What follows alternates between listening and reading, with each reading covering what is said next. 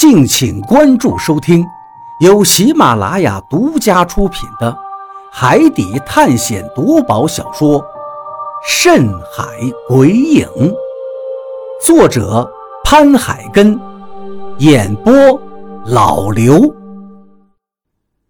第四十六章：山中赶路。就在我们为发现失踪了几十年的 DC- 杠三班机。感到无比惊讶的时候，船长突然又有了发现。他围着这架大型民航班机转了一圈之后，说道：“这架飞机的机身还是完好的，不像是坠毁，更像是迫降在这里的。”听他这么一说，我们也好奇地打量起来。果然，仔细查看了一周，都发现了这架飞机。除了起落架没有了之外，其他部分确实还是很完好的。看到这儿，我不由好奇道：“那看这样子，飞机上的人应该不会有太大危险。”这时，张广川接话道：“如果飞机安全着陆的话，那飞机上的人呢？”“是啊，如果这架飞机是安全着陆的话。”飞机上的乘客肯定大部分都是幸存的。那么他们迫降在这里之后去哪儿了呢？李博士道：“如果都还活着的话，应该离开这儿了吧？”张广川却摇了摇头：“不可能离开这儿的。难道你们忘了这片海域被诅咒过的？”一听这话，李博士也反应过来。那你说，幸存者不会一直就生活在这座岛上吧？我们都是一愣，都觉得这个想法太过大胆了。不过仔细算算时间，这架飞机失事至今也不过四十二年。如果当时飞机失事的幸存者是年轻人的话，或许真的能活到现在。当然，这还得取决于这座岛上。有足够的食物等生存的条件。虽然我们都觉得李博士的猜测或许真有可能，但我还是摇摇头道：“这个应该不可能吧？这是一座荒岛，要在这里生存几十年可不容易。”大家也都点头。比利突然问我道：“我们刚才进来的那个山洞里？”那些上吊而死的人，会不会就是这架客机的幸存者呢？我一愣，道：“或许有这个可能。如果他们在这座荒岛上被困到绝望，那上吊自杀也在情理之中。我家里好几代都是出海的，所以我也听过很多海上的故事。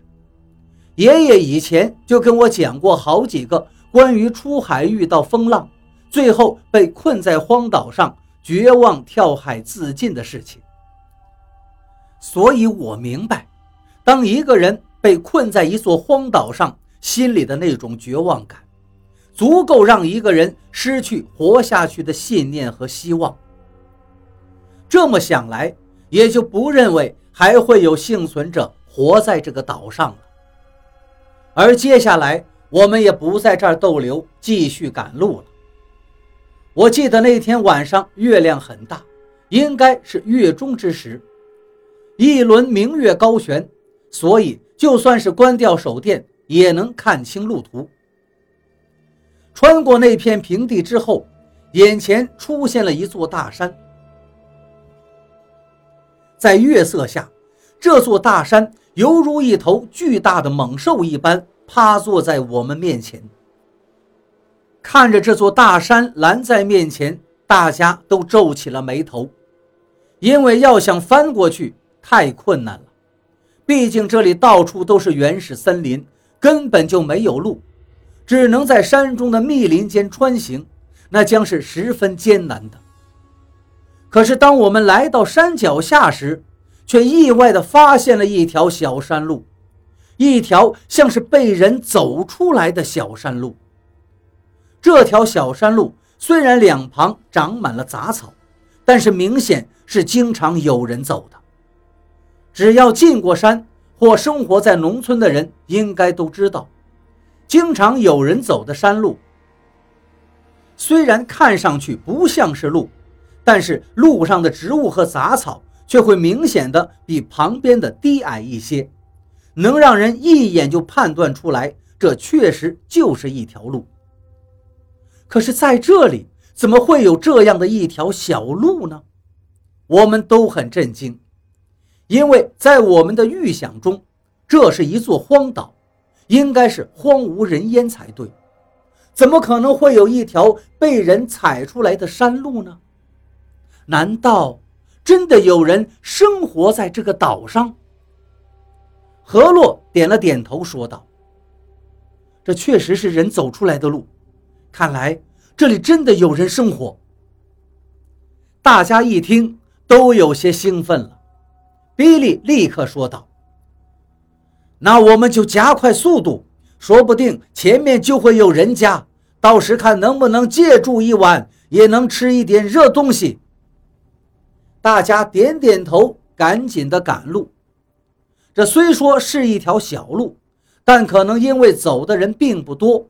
于是杂草丛生，而且很多露出来的石头上还长满了青苔，所以并不好走。慢慢的，我们已经走进了这座山的深处。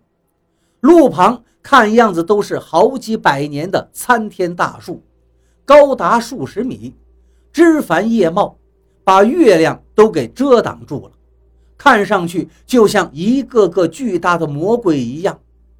加上路边。各种奇怪的鸟叫、虫鸣声，在这荒山野岭当中行进，我们都莫名其妙的害怕起来。不过这个时候已经走出挺长一段路程了，如果再掉头回去到山外的平地上休息过夜，显然也不现实。于是只好硬着头皮继续往前走，希望能早些见到有人住的房屋。夜更深了，还起了一层薄雾，月光照在地上，朦朦胧胧的，路面变黑了很多。一阵风吹过去，顿时让人觉得浑身凉飕飕的。走着走着，突然，走在最前面的雷森毫无征兆地停了下来。这一下使我们紧跟在后面的人直接撞了上去，顿时。一连好几个人相继撞倒，摔作一团。张广川也撞了一个趔趄，不由骂道：“雷森，你干什么？”雷森却好像根本不知道自己让人跟着撞倒了，眼睛一直盯着前方，一脸凝重地说道：“我看到前面好像有火光，前面有火光。”一听这话，大家都闭上了嘴，赶紧朝前头看过去。果然，就在离我们不远的前方，有一盏灯火，昏黄昏黄的，一闪一闪。真的有火！这一下，大家都愣住了，对视了一眼之后，心中都有一个共同的疑惑：那到底是什么火？是人弄出来的呢？还是鬼火。何洛说道：“走吧，我们走上去看看。”我们点了点头，加快脚步赶了过去。不多久，我们就追上了那盏灯火，离得近了，也终于看清楚了。原来迎面走来了一个老人，手中举着一个火把，那个火光就是他手里的火把发出来的。我们很好奇，这深更半夜的，竟然还有跟我们一样赶路的人，他到底是人是鬼呢？我转头看了一眼何洛，何洛紧锁眉头，似乎一时也看不出什么眉目来。那个老头好像听到了我们的脚步声，于是回头看向了我们。他大约七十来岁，满头白发。穿着一身黑衣，驼着个背，骨瘦如柴，手里拄着一根拐棍，病殃殃的样子，好像一阵风就能把他吹倒。老头打量了我们一眼，也显得很惊讶，还好奇地问我们：“你们是从哪儿来的？怎么会出现在这里？”